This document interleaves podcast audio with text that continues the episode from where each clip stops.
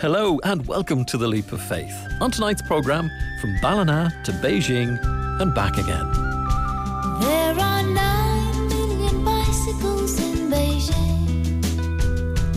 That's a fact. We'll hear about the experiences of missionary priest Father Joseph Loftus, who's returned to Ireland after 25 years in China. We'll also hear about the work of a priest closer to home the late Father Jack Delaney, whose personal film collection is now one of the most popular sources of social insight in the Irish Film Institute's archives. Later, I'll also talk with Dr. Lorna Gold of Trócaire about faith and ecology in the midst of a climate crisis. But first, Father Jack Delaney served in parishes in Dublin's inner city and suburbs for over 50 years, from the 1930s until his death in 1982. He was a parish priest based mainly around Sean McDermott Street, then Gloucester Street. Rutland Street, and Gardiner Street. During that time, he filmed scenes on his 16mm cine camera, capturing parades, nuns, and women of a Magdalen laundry, sports days, and a Laoghaire to Holyhead mailboat. This treasure trove of archive film has been edited together into a programme, Father Delaney Silent Witness, which you can see next Thursday on RTE1 television.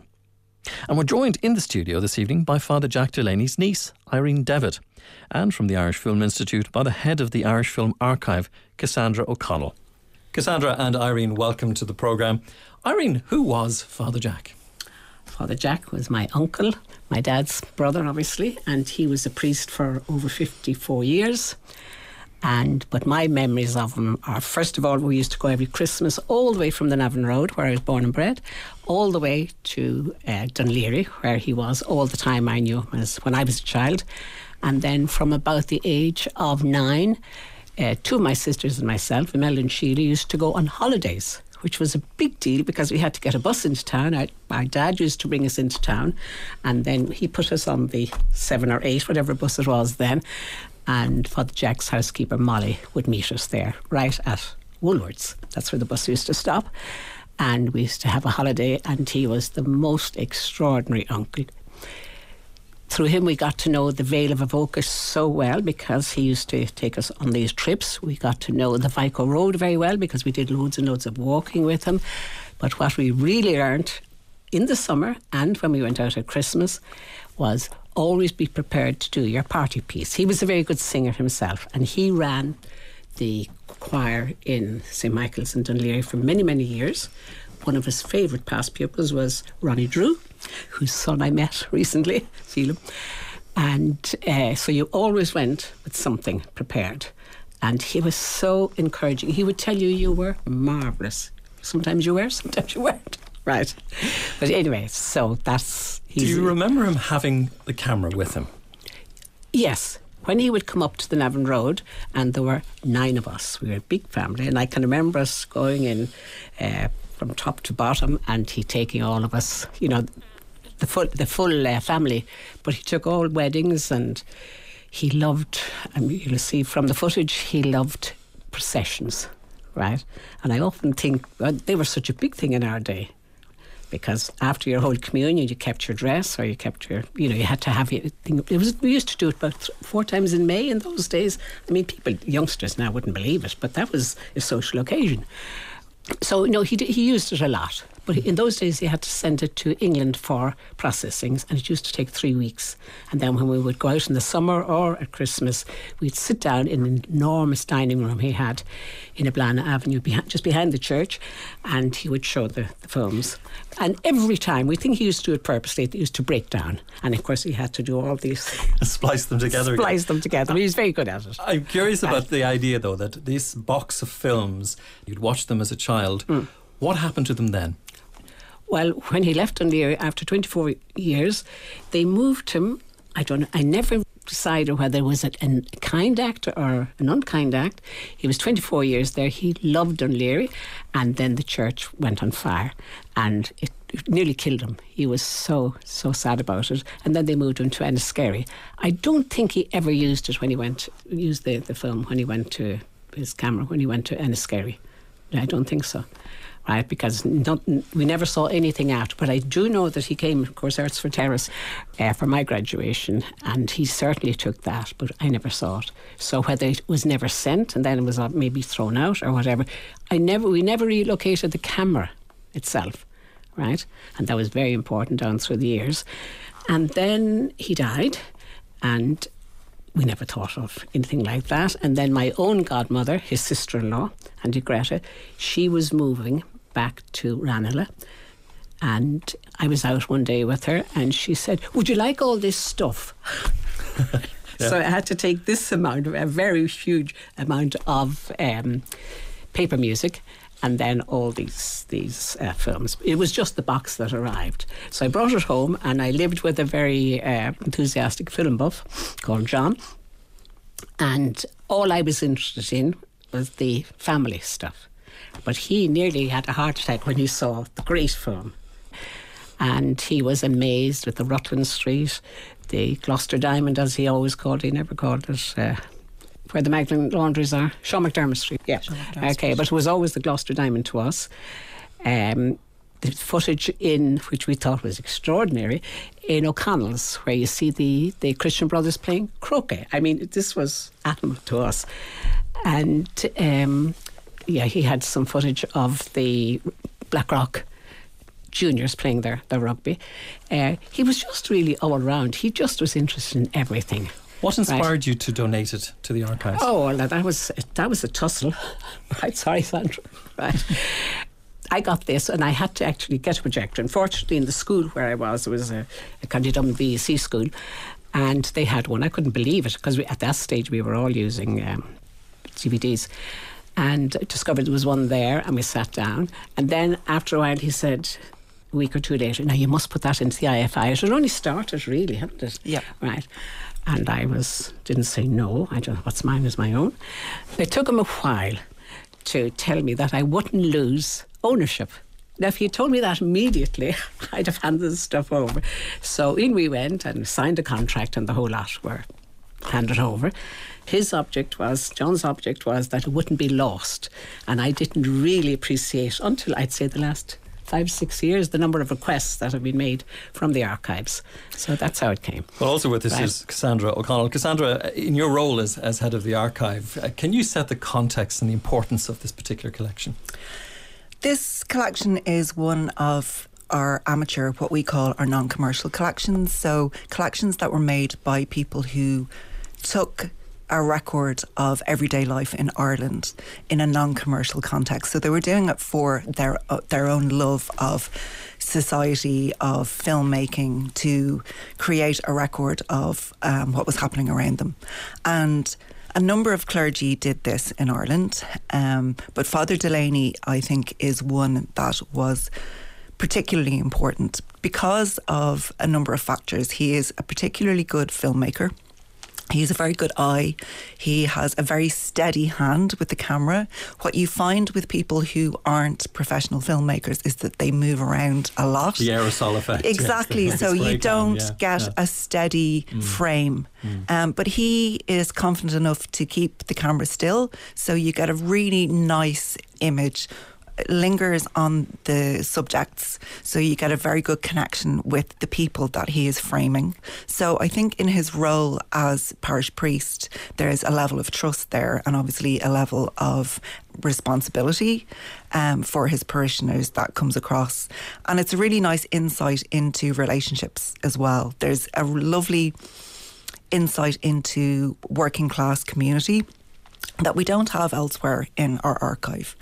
In terms of Irish film production, Ireland doesn't have a rich history of Indigenous filmmaking between, say, the early 1900s to when RTE started, for instance, in the 1960s.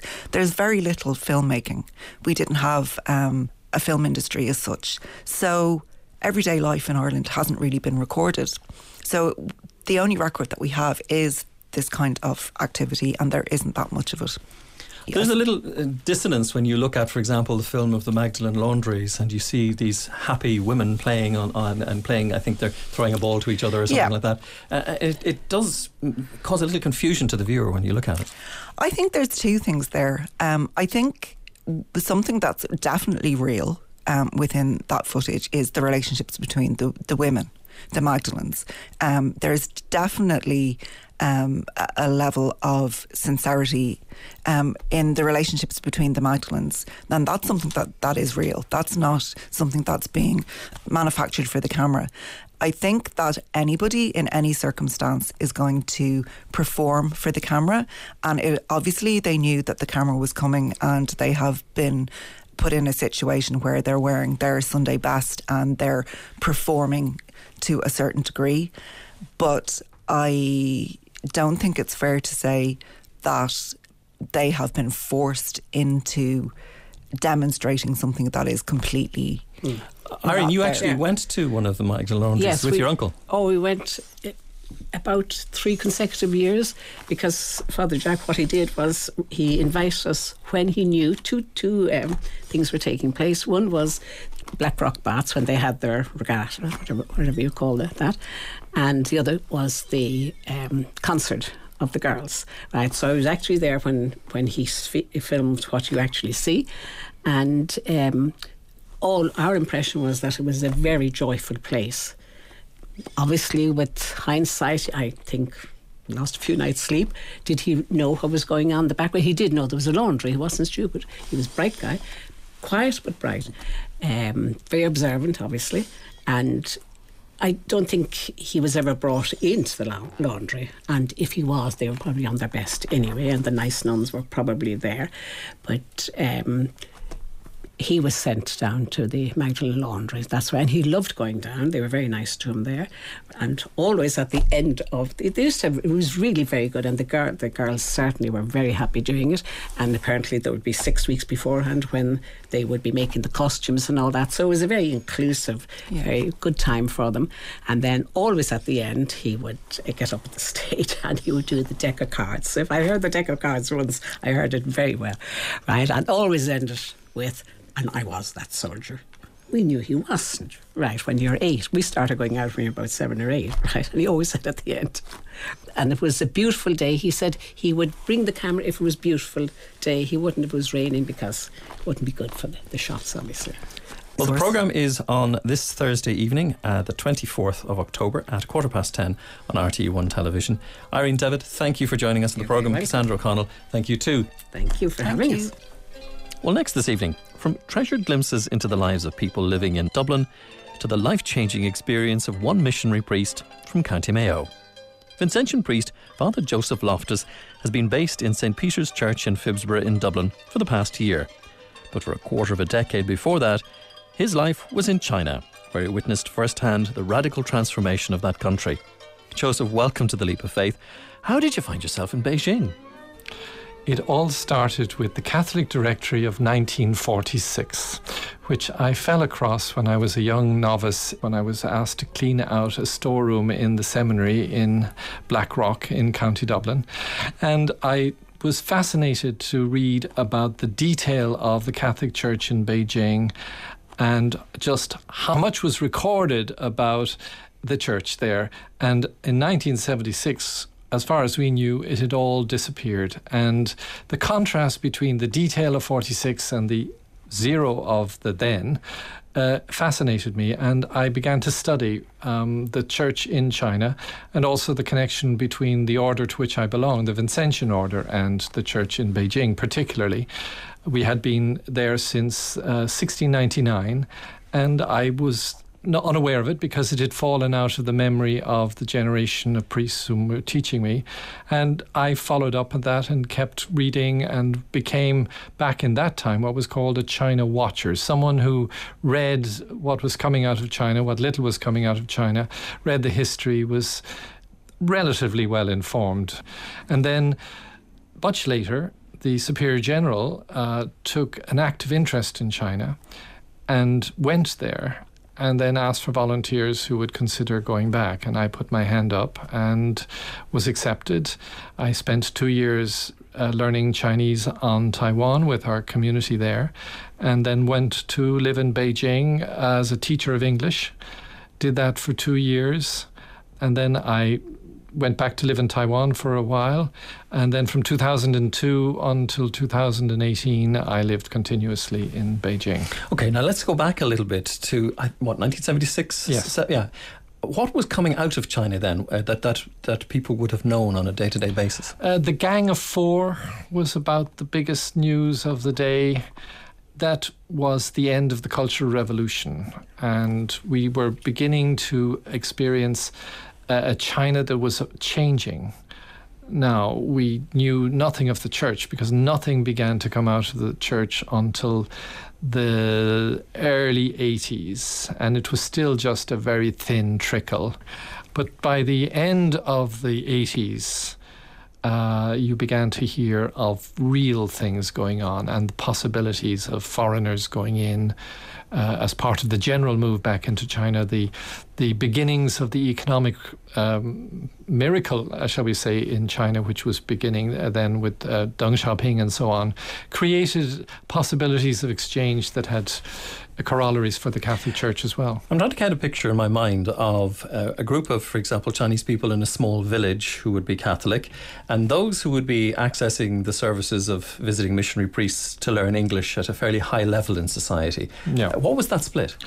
Well, you have to realize that historically the Catholic mission had to be to the non educated branch of the society because the rites issue, which was uh, an issue from the 17th century basically, uh, meant that people who were in public life could not become Catholics because they had to perform ceremonies which were unacceptable to the Catholic religion at the time.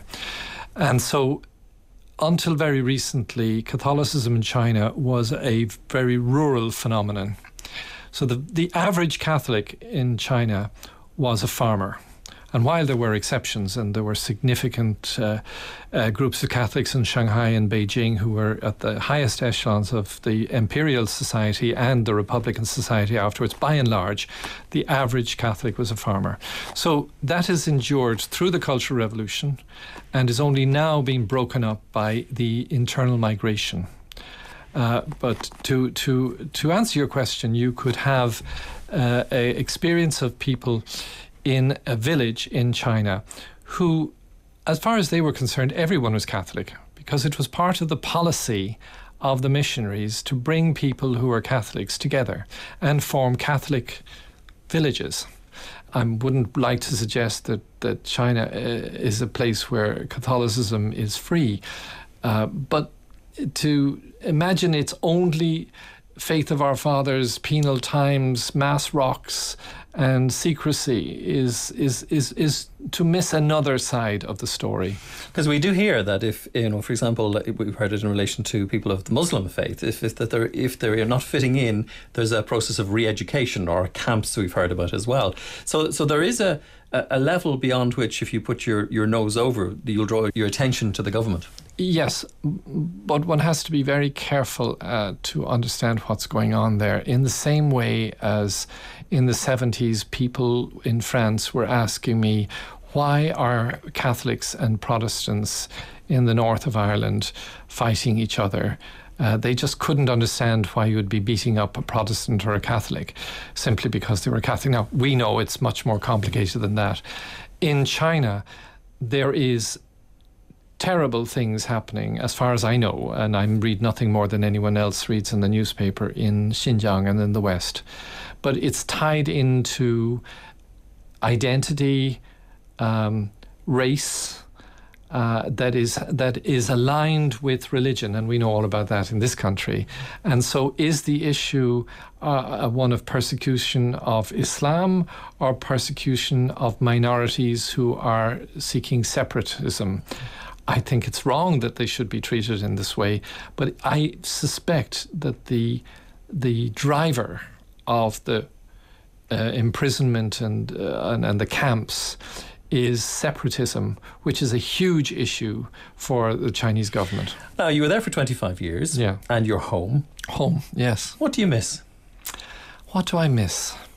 I miss northern Chinese cooking because uh, I've been to many restaurants here in Ireland, and most of them are southern Chinese.